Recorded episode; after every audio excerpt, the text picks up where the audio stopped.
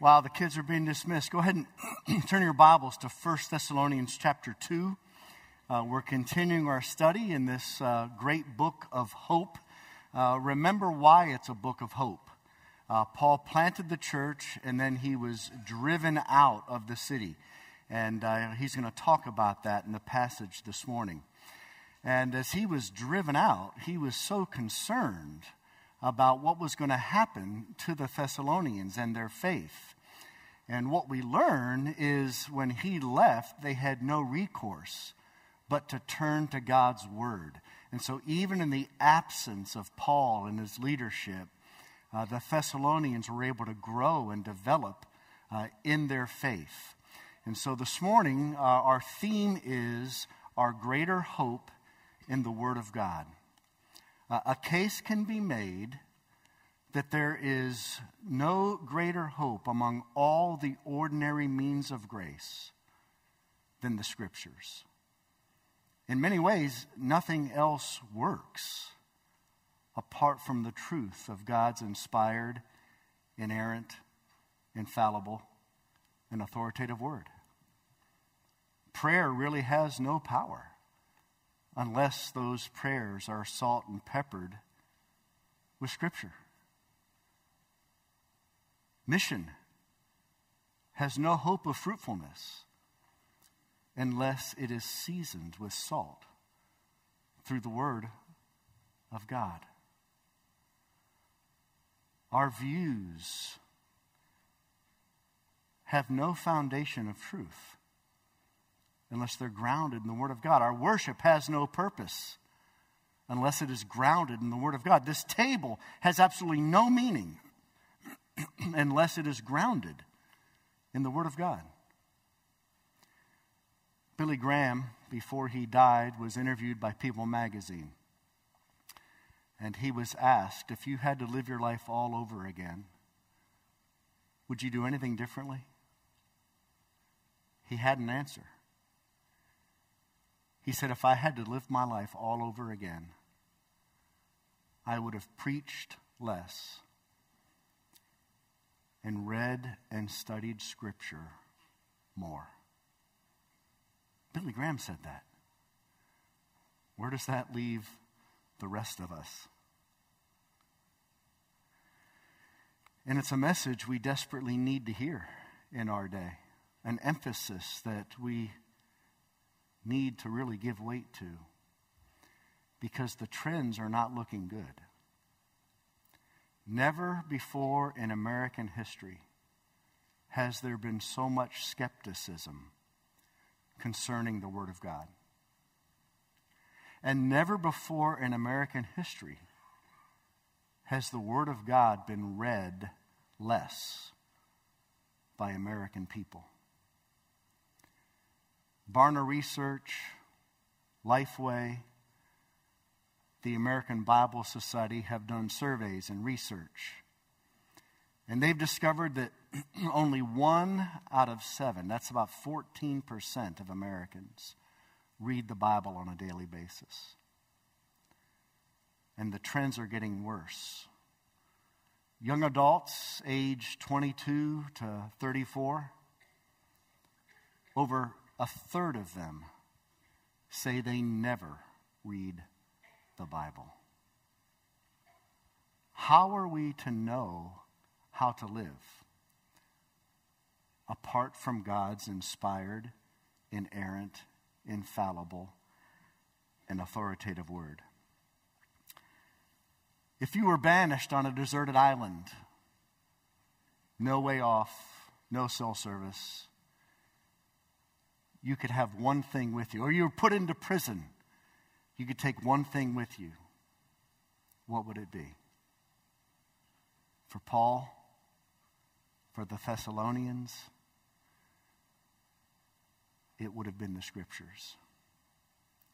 The Scriptures are the ground of our hope. In Romans 15, Paul says that through the encouragement of the Scriptures, we might have hope. In this passage that's very brief, Paul emphasizes the reliability and the trustworthiness and the timeless relevance of Scripture. May we have ears to hear. Let's all stand out of reverence for God's word. Follow along as I read 1 Thessalonians 2, verses 13 to 16. And we also thank God constantly for this that when you received the word of God, which you heard from us, you accepted it, not as the word of men, but as what it really is the word of God, which is at work in you believers. For you, brothers, became imitators of the churches of God in Christ Jesus that are in Judea. For you suffered the same things your own, from your own countrymen as they did from the Jews, who killed both the Lord Jesus and the prophets, and drove us out, and displease God and oppose all mankind by hindering us from speaking to the Gentiles that they may be saved, so as always to fill up the measure of their sins. But wrath has come upon them at last. May God bless the hearing and teaching of his inspired, infallible, inerrant, and authoritative word. Folks, this is God's word. He gave it to us because he loves us. And he wants us to know that we have sure, reliable, timeless truths that come straight from his heart by his sovereign work. Let's pray. God, would you give us a hunger for Scripture this morning? And for those here who are wrestling with their view of Scripture, we pray that today will be a great encouragement and, yes, even challenge. We ask this in Jesus' name. Amen. Go and have a seat. So, Paul commends the Thessalonians for receiving Paul's words and the message that he teaches from Scripture, not as the words of mere men, but as the very Word of God. There are three descriptive truths about Scripture in this passage that give us hope. First of all, place your hope in the divinely inspired Word of God. Look at verse 13.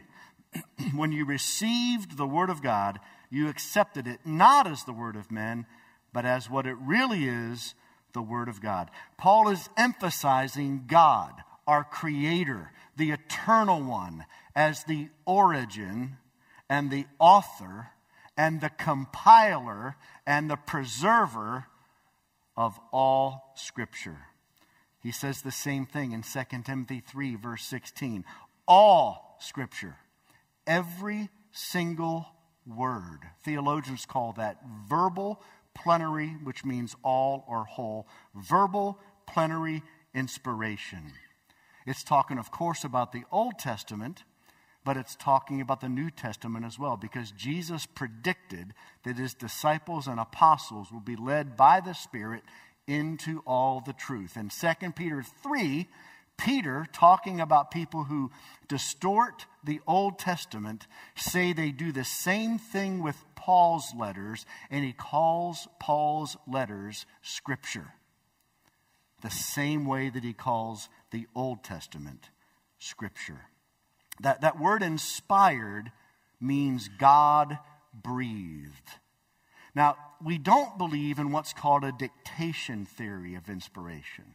We don't believe that Paul and all the writers of the Bible were sitting down at a desk and suddenly God spoke audibly. Paul, write this. Paul, Paul, an apostle of Christ Jesus, an apostle of Christ Jesus. By the will of God, by the will of God. To the church of the Thessalonians, to the church of the. No, what we believe is an eternal, sovereign, omnipotent God who works in all of our lives by his sovereign providence. You believe that? You believe God's in control. So the same belief applies to the writers of Scripture. God was sovereignly orchestrating and ordaining His will in His heart to be communicated through their writings. And His providence was so at work in that process so that what we have, what has been compiled, and what is preserved is the very Word of God. Look, this, this really shouldn't be a struggle. If we believe that God is an eternal being that ever, never had a beginning, and if we believe, as we do, that God created everything we see out of nothing, then why would we think that it would be difficult, that the Lord's arm was be too short to make sure that what we have in our hands is the very Word of God. If God is God, having confidence that He has the ability and the kindness and the compassion and the love to get us His Word precisely as He desired, it shouldn't really be any surprise. But notice what Paul does in verse 13. He begins by giving thanks to God that when the Thessalonians accepted the word, they accepted it not as the words of men, but the word of God. So, what does that say? That says that ultimately, even though Scripture attests to itself in the Old and New Testaments that it is the very Word of God, for a person to really receive that and embrace that and believe that requires a special work of grace by the Spirit in that person's heart. So if you are struggling to embrace the inspiration, inerrancy, infallibility, and authority of Scripture, the first thing you need to do is pray. Pray for grace. Because only God ultimately can convince you of that. Having said that, however, you can also use your mind and do some research. For instance, if you are struggling with the reliability and trustworthiness of Scripture, let me recommend a book to you. The author is F. F. Bruce, and the book, it's very small, it's easy to read. It's called The New Testament Documents Are They Reliable? You see, it used to be that conservative Bible scholars were constantly on the defensive, We're constantly attacked when it came to the reliability, the inerrancy, the inspiration of Scripture. Those times have changed. Now, there still are liberals who teach that the Bible is man's word about God that it's full of mistakes. And as you read, hopefully it becomes God's word to you subjectively. You need to realize that for liberal theologians and teachers to say that, one of two things are true. Either they're really poor scholars and they're allowing their own presuppositions to get in the way of the facts or secondly, they are downright evil and dishonest. The evidence for the reliability of the scriptures is beyond any book's evidence that has ever been written. Literature scholars take certain works of literature to be completely accurate concerning the author. Let's say, for example, Homer's famous work, Iliad and Odyssey. No scholar of literature debates whether that book as we have it is accurate.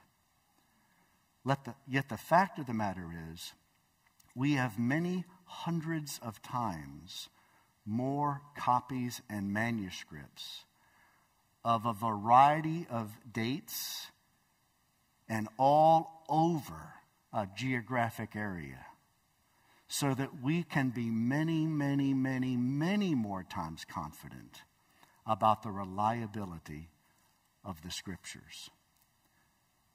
Let me give you an example. Liberals used to try to take conservatives to task when it came to the book of Isaiah. Now, Isaiah is a very important book, right? Isaiah has prophecies about the virgin birth. Isaiah has prophecies about the divinity of Christ, the coming Messiah, the Son of God, by giving him divine names. The book of Isaiah talks about Christ's substitutionary atonement, that Messiah would be pierced and crucified for our sins, down to the detail that even in his death, his grave would be the grave of a rich man. And of course, the liberals said, Well, you Christians, you're such a sorry bunch. You just put your brains on the shelf. You have no intellect at all. And the reason they said that was because our most recent manuscript of Isaiah was dated 900 AD, 900 years after the life of Christ. So they said, it's crazy for you to think this is prophecy. A whole bunch of people got together and changed the book of Isaiah, and they wrote in those prophecies so that Christians would think that they have a foundation for their faith. Of course, we had the faith argument that we believe the Bible's God's Word, but we didn't have any other hard evidence. Well, that all changed in 1946. In 1946, in some caves near the Dead Sea, in a place called Qumran, they found an entire scroll of the whole book of Isaiah. It was dated conservatively 100 BC. So, in one discovery, a gap of a thousand years was filled. The scroll of Isaiah from Qumran, 100 BC, was compared with the latest manuscript that we had, 900 AD. And apart from spelling differences, like we would spell behavior OR at the end, and the Brits would spell it OUR, besides those changes, it was word for word exact. Now, again, at one level, it doesn't matter because God's word calls us to believe that the scriptures are inspired, inerrant, infallible, and authoritative. But it's not a blind leap of faith into the dark. It's a step of faith, a reasonable step of faith, into the light. Archaeological evidence. Not one archaeological find has ever contradicted the Bible. Not one. Liberals for years had said the Bible's wrong about this place, the Bible's wrong about that place, that place never existed. And time after time after time, contemporary archaeological digs are discovering places that archaeologists never knew existed, except that the Bible said they existed. And not one find has contradicted what the Bible says. You couldn't have any more confidence that the book that we have is the very Word of God. How kind of the Lord. How compassionate. He could have simply just told us. And for many, many, many centuries of believers, all they had was the Bible's testimony to itself. And that's really all we need. and yet, God has also kindly given us evidence. Now, here's the thing it's one thing to believe that the Bible is inspired, it's one thing to believe that the Bible is without mistake. It's one thing to believe that it's authoritative. But here's the kicker are we reading it? You see, there's a sense pragmatically in which, even if we rationally believe the Bible is the Word of God, what good is it doing if we're not reading it? If we're not exposing ourselves to it? If we're not listening to it? If we're not involved in small groups that are studying it and reading it? If we're not in a discipleship group that's challenging us constantly and encouraging us? to read it, to memorize it, to learn it, to study it. It really doesn't matter if we believe the Bible's inspired. If we don't read it, may we be people who place our hope in the divinely inspired Word of God. Secondly, place your hope in the divinely powerful Word of God. Verse 13 You accepted it as the Word of God, which is at work in you believers. The Bible is unique among all books, not only because it's inspired, but because it is supernatural. In Hebrews, the author says that the Word of God is living and active and sharper than any two edged sword. It has the power to pierce the heart, to expose and reveal the thoughts and intentions of every human soul. No other book has that. Books about the Bible don't have that. Books about anything else don't have that. The Bible is unique in that it has power to change lives, it has power to impact us. In 2 Peter 1, verse 3, Peter writes that God's divine power has granted to us everything we need for life and godliness. And, and specifically, Peter goes on to say what his divine power has granted us. And what his divine power has granted us are very great, precious, and magnificent promises that through them we might become partakers of the divine nature. As we read the Word of God, it has the power to conform us to the very image of God which is revealed in Christ. Now, this power of the Word, this supernatural capacity of Scripture to change our lives, Paul builds a case for in verses 13 and 14. I want you to follow the argument of Paul here. First of all, he says the Word of God is at work. How do we know that? Well, look at the for. Those two for words are very important. The word is at work. How do I know that? For you became imitators of the churches of God in Judea. So, one of the ways that Paul says we know the word of God is supernatural is that it does a work in us that enables us to become imitators of other followers of Christ who are simply becoming imitators of Christ by the power of the word. But then he has another for. How do we know the word of God is at work in us and is making us imitators? Look at the surprising answer. For you embraced and endured suffering. For you suffered the same things from your own countrymen as they did for the Jews. One of the evidences of the supernatural power of the Word of God is that as we read it and hear it and study it and share it, we are enabled and empowered to endure suffering, to endure trial, to endure hardship. What are you struggling with today? How are you confused?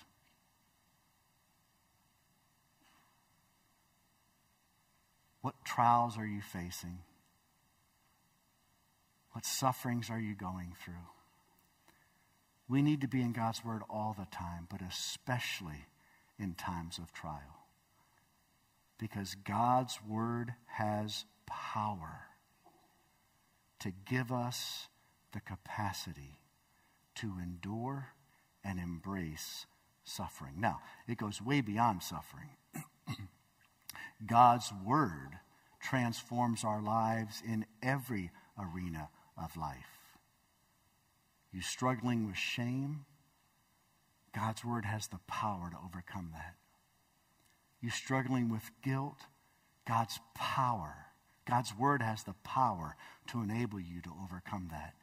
You struggling with addiction? God's word has the power to enable you to face that. And slowly but surely over a lifetime to deal with it. In 2 Corinthians 3:16, we read that God's word is inspired and profitable, useful, beneficial for teaching, for training, for rebuke, for transformation. Sometimes I'm asked, Bob, when you say inspired, I get it. God breathed. Talked about that in the first point. And I understand authoritative. We're going to deal with that in the third point. But, but what's infallible mean? Well, infallible means that God's word cannot fail to accomplish the purpose for which he sent it. Infallible means that when we expose ourselves to the word of God, it cannot fail to do a supernatural work in us. That's the hope of the promise of the power of God's word. You need faith. Well, pray for it. But also, there's something very practical. Romans 10:17. Faith comes by hearing, and particularly and specifically, hearing the word of Christ. You want to be transformed?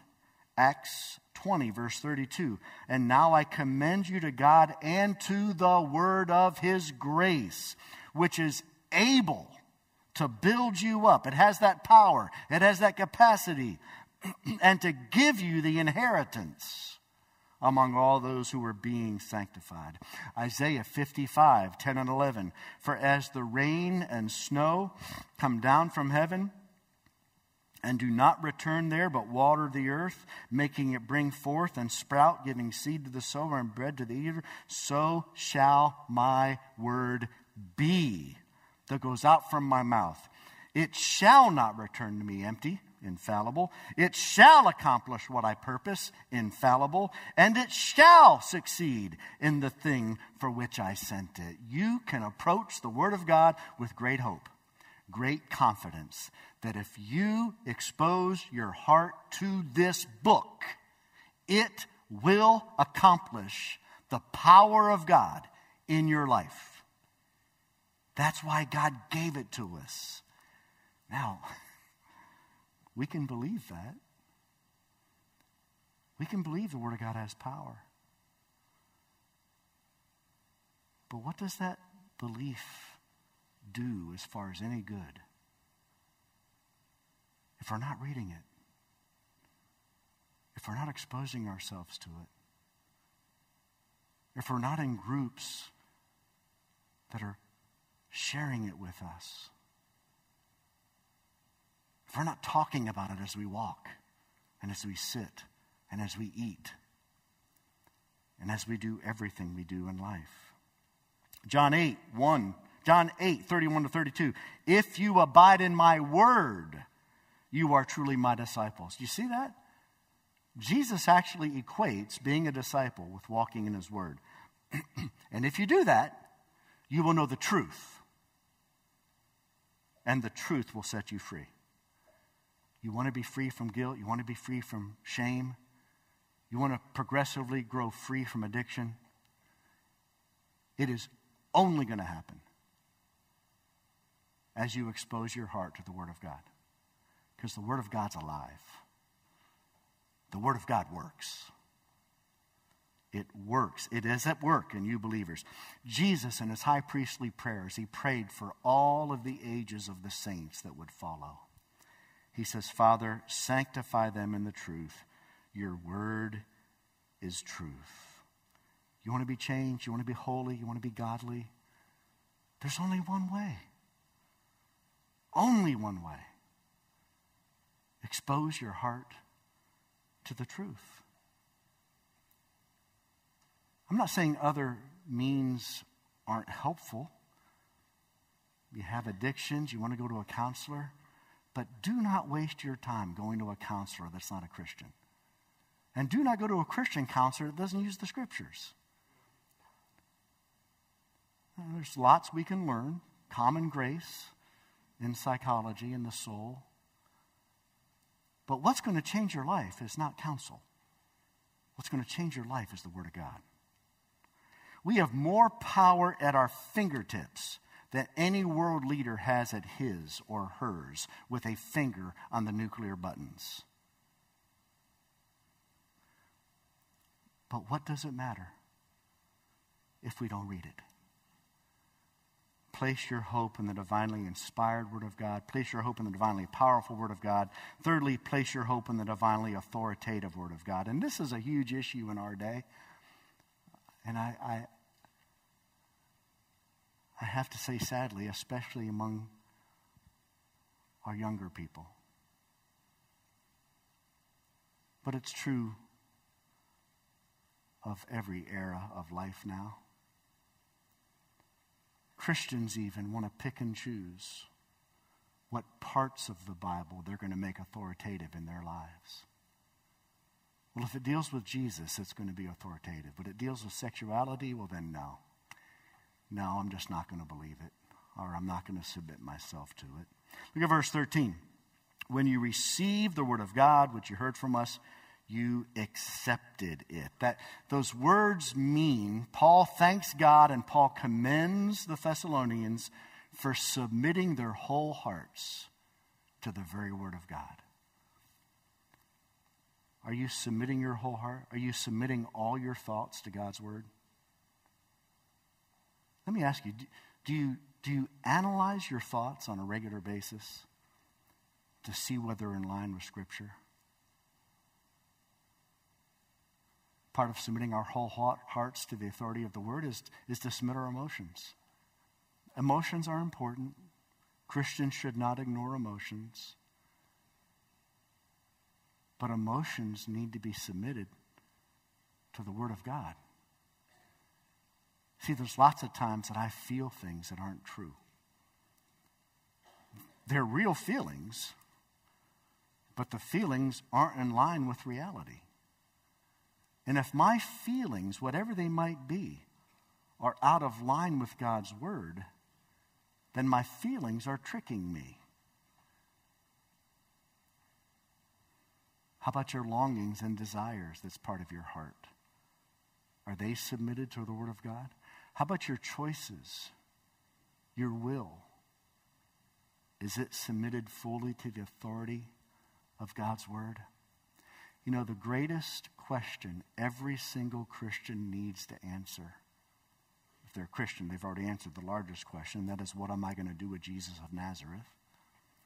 But if you're a Christian, the greatest question you need to answer is simply this What's going to be my final authority in life?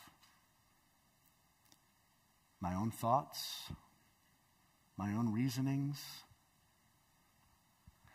My own opinions? my past, culture, politicians, media outlets.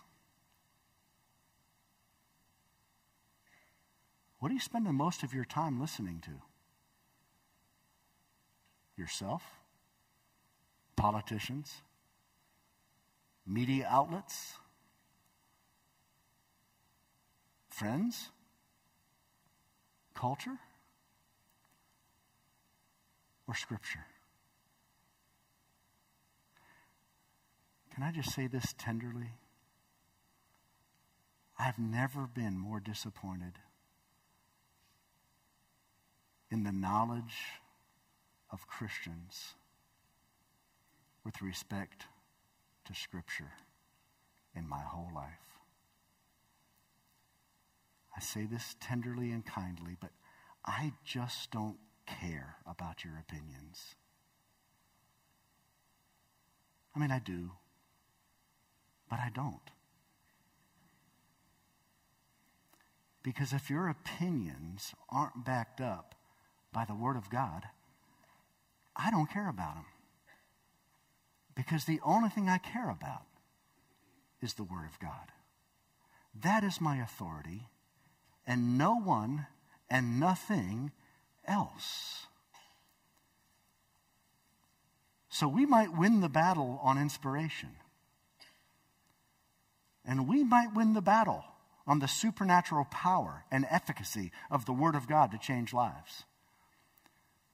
But if we refuse to submit our minds, our emotions, our desires, and our wills to the Word of God, then we've lost the war. Paul uses a negative example here to warn us about not submitting ourselves to the authority of Scripture. And he uses the Jews, the Jews of the Old Testament that had the Bible.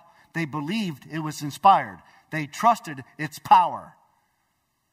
And yet they killed the prophets because they didn't like what they said. And the prophets were true, and Israel was wrong. And then they killed Jesus. they were waiting for Messiah. But Jesus, Messiah, didn't fit their opinions about what Messiah should be like. So they killed him. And then Paul started preaching the gospel. And they didn't like what he said because he was saying that they were wrong. And so they drove him out.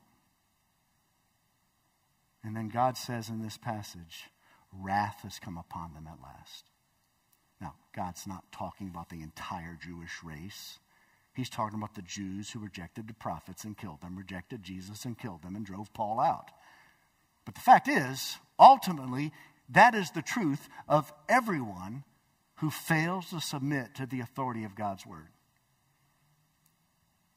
And notice, Paul adds, anybody who refuses to submit to the authority of God's word displeases God and harms all humanity. See, this is no small thing to get confused about picking and choosing certain parts of God's Word to be authoritative in our lives. And I hope what this does is convicts us and reproves us and rebukes us of either our views of Scripture or our use of Scripture or our not reading Scripture, and it drives us afresh to our Savior, before whom we must desperately repent for not holding His word in higher esteem. There's an old song that kids learn the B I B L E. Oh, that's the book for me. I stand alone on the Word of God, the B I B L E. That is so simple. And it is so profound. Those of us who are parents of young children, you can provide for your child in every imaginable way. And if you are not teaching them the scriptures from infancy,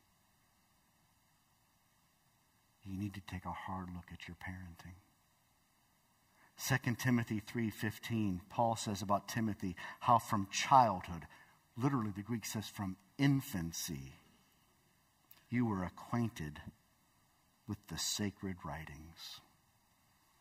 Parents, grandparents, are you exposing your kids to the Word of God? Parents, grandparents, are you exposing yourself to the Word of God? Singles, single parents, unmarried, are you exposing yourself daily to the Word of God? Everything hangs or falls on the Word of God. And if all of it, every single word is not true, then how do you know any of it's true? People who want to pick and choose. If you're picking and choosing, how do you know that what the Bible says about Jesus being the Savior of humanity? How do you know that's true? You don't. Everything hangs or falls on this book. There is no gospel apart from this book. This is truth. We don't even know this table has any power other than the fact that the Word of God tells us it does. But what good's it do to believe all this about the Word of God and not read it, not study it? This is all there is. The eternal God of the universe for all of time. This is all He's given us and all He's going to give us. That's it. That's it. This, in, this, in this particular book, this particular version, there's a thousand pages, 1,042 to be exact. That's all there is. 1,042 pages. The God of the universe that wants us to understand Him, ourselves, and our world, this is all He's given us. You can read this every single year, several times if you want to. So ask God for a heart that wants to.